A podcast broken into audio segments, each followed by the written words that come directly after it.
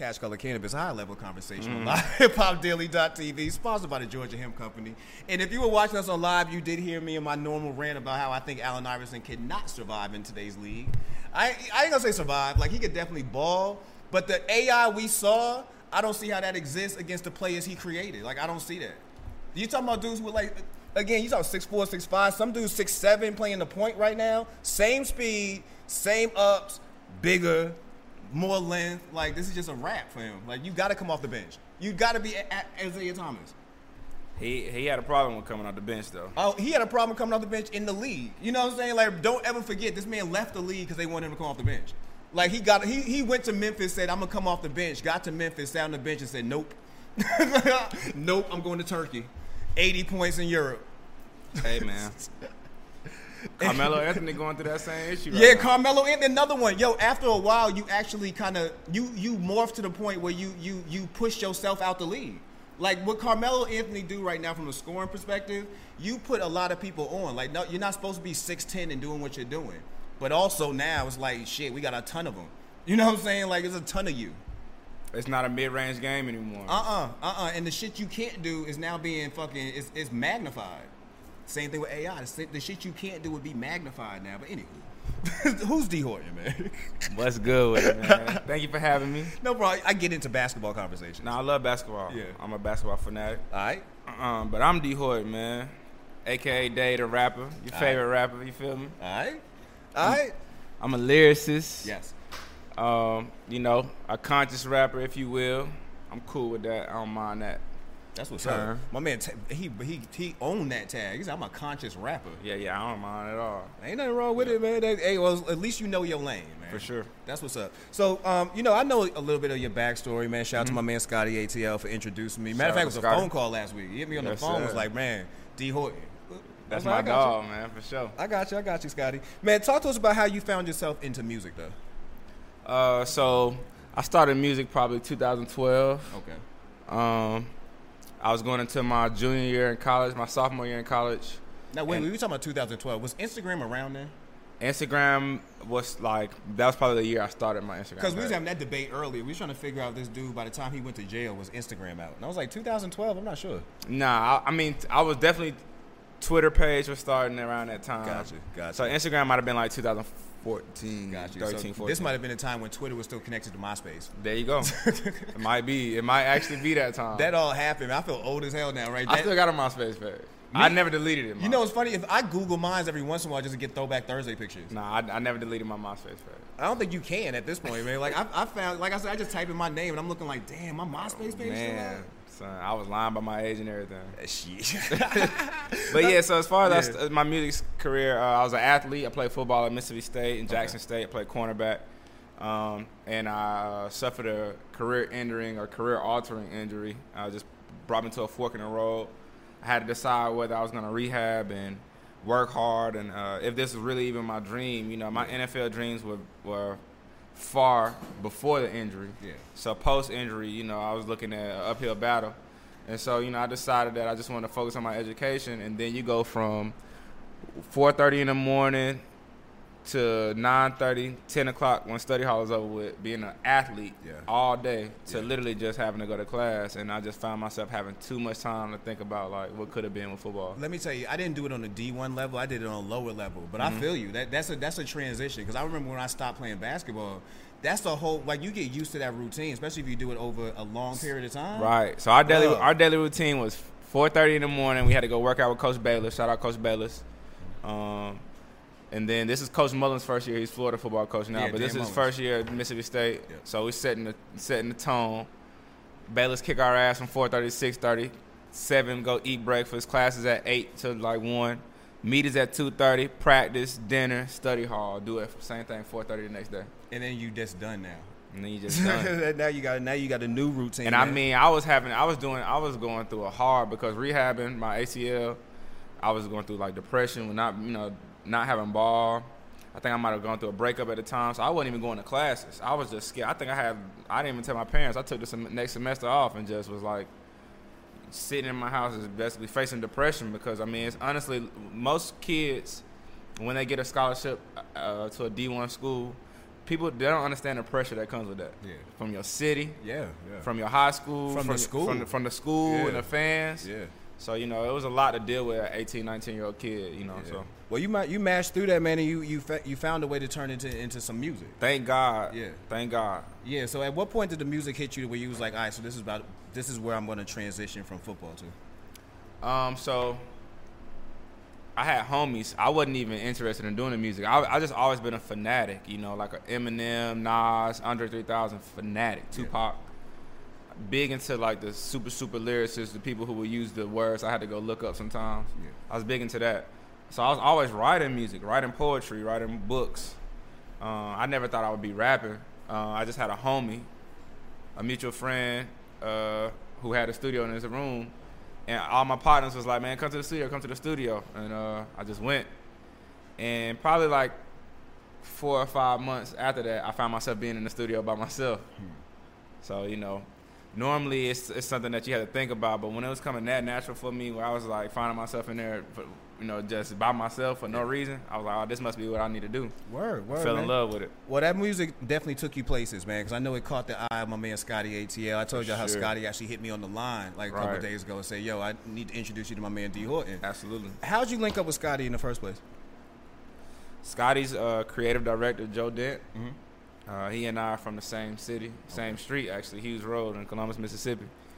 And uh, he's a, he's older, so coming up, I don't know if we've crossed paths. We might have mutual friends or, or something like that. But um, you know, once my name started to become prevalent with the music scene, obviously we're from a small city, twenty five thousand people. Of course, he heard about me, and uh, when I moved out here, I just reached out to anybody I could because I felt like you know I had run my circuit in Mississippi. I had toured three years straight independently, and um, you know that's only uh, so many platforms you have to perform and to get yourself heard. So when I came to Atlanta, I knew I probably would have to start over, and I just wanted to give myself the best chance of, of meeting the right people by linking up, connecting with anybody I knew. So I reached out to Joe and every other name I could find, and I mean he he basically came to me with with the big brother mentality immedi- immediately because he saw the potential I had, and um and then from there we just built the organic relationship with him, the Cool Club, and Scotty, and you know started going on the road and opening up for him, and it just built from there. Word. You know, um, a lot of times I've, I've I've heard other artists say how difficult it is to to be signed and work with another artist. Right. Um, you know, even with Scotty, Scotty's a different breed. You know, he, he lives by stream, so I'm pretty sure that he, that he puts a lot of pressure on a lot of people. Um, what's it like working with an act like Scotty, and what have you taken from him since you started working with him? Well, so I don't I don't uh, necessarily subscribe to the cliche about uh, you know I'm a, I, I like to consider myself the most coachable athlete there ever was, Okay. and I played quarterback all my life, and so you know I'm, I pretty much assumed the role of, co- of coach on the field, and um, because of that, my, my my stepfather was a football coach as well. I just don't take criticism personally. Yeah.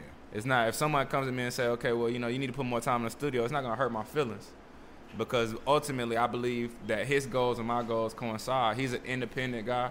He understands the ins and outs of independence. He respects me uh, wanting to remain independent, and um, and again, you know, I, I looked I looked at it spiritually. Yeah. It wasn't forced. I didn't like have to go jump through over a bridge or through hula hoops to, to link with him. You know, it kind of happened to where it was almost difficult not to link with him, Yeah. and because of that, I felt like God aligned it.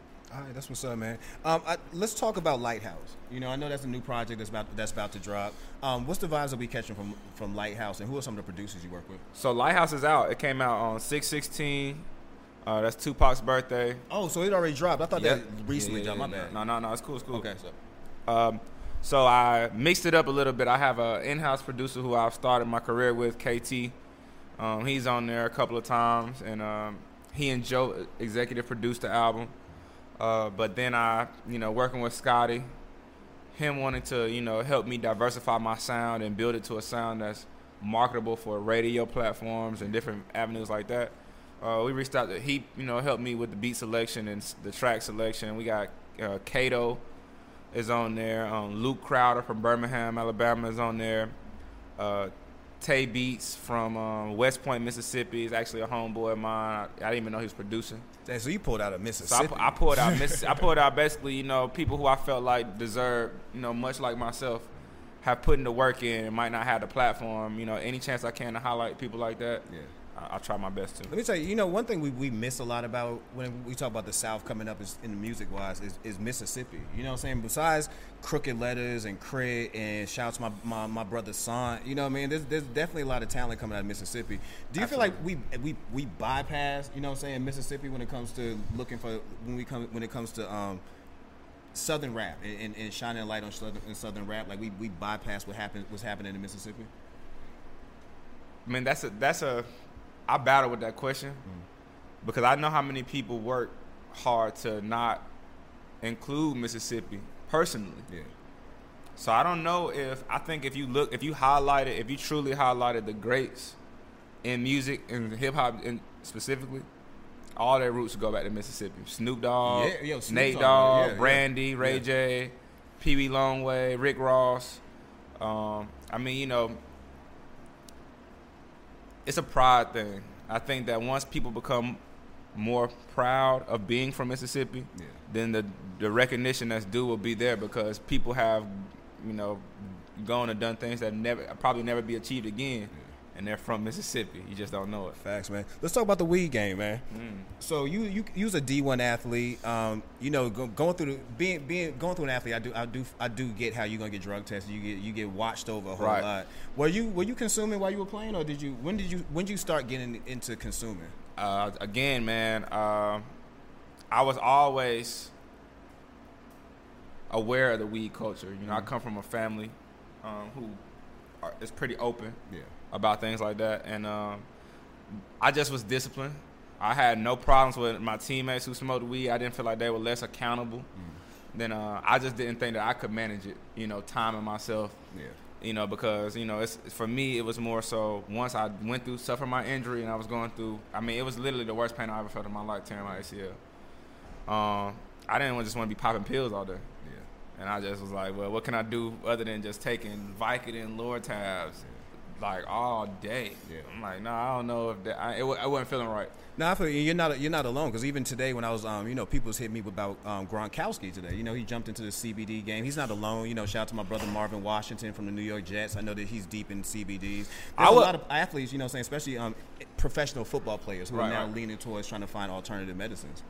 I would argue that athletes are actually at the forefront, and I don't know if that, that I should say that, but by me being an athlete. Yeah. and now being a rapper, I know that you want to work on Yeah, music. yeah. I know that uh, behind closed doors, Steven Jackson, Oh, you Matt Barnes, Bro, you ain't got to tell me. I, you know, matter of fact, Matt Barnes invited me to his weed party. Okay, like, like so- nigga, back, you ain't got football. To I mean, and current me, players as well. I, I definitely would never name current players, but players that are not players that have retired will tell you that they smoked during games sometimes. So So we learned that last year during 420 when they did that roundtable on Bleacher Report. Yeah, you learned a lot of athletes literally spoke during during that time. So what's next for you music wise, man? What can we expect from you coming down the pipeline? So uh, Scotty and I are um, putting together a, a string of shows starting September 6th at uh, Smith's Old Bar. Uh, we have tickets for those. Tickets for those are available. Um, and during that time, I just want to create music in this mindset that I'm in now. Yeah. You know, obviously, I spent a, a lot of my time just being very eclectic with my process.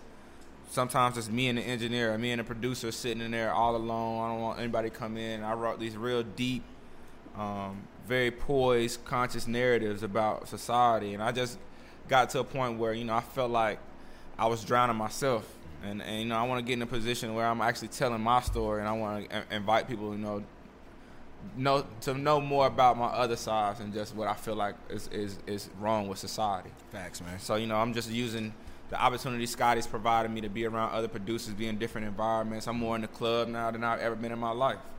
You know, so it's different vibrations in there than it is when I'm just sitting on my beanbag getting high, writing music, looking out the window. Word. All right, last one for you, bro. Um, when it's all said and done, what do you want to be remembered for the most when it comes to the music? Uh, definitely my intelligence. Um, you know, I, I- feel like there's been a, a plethora of articulate individuals in hip hop: KRS One, Nasir, Andre 3000, um, Jay Z, Tupac, who uh, might have been overlooked for their literal prowess.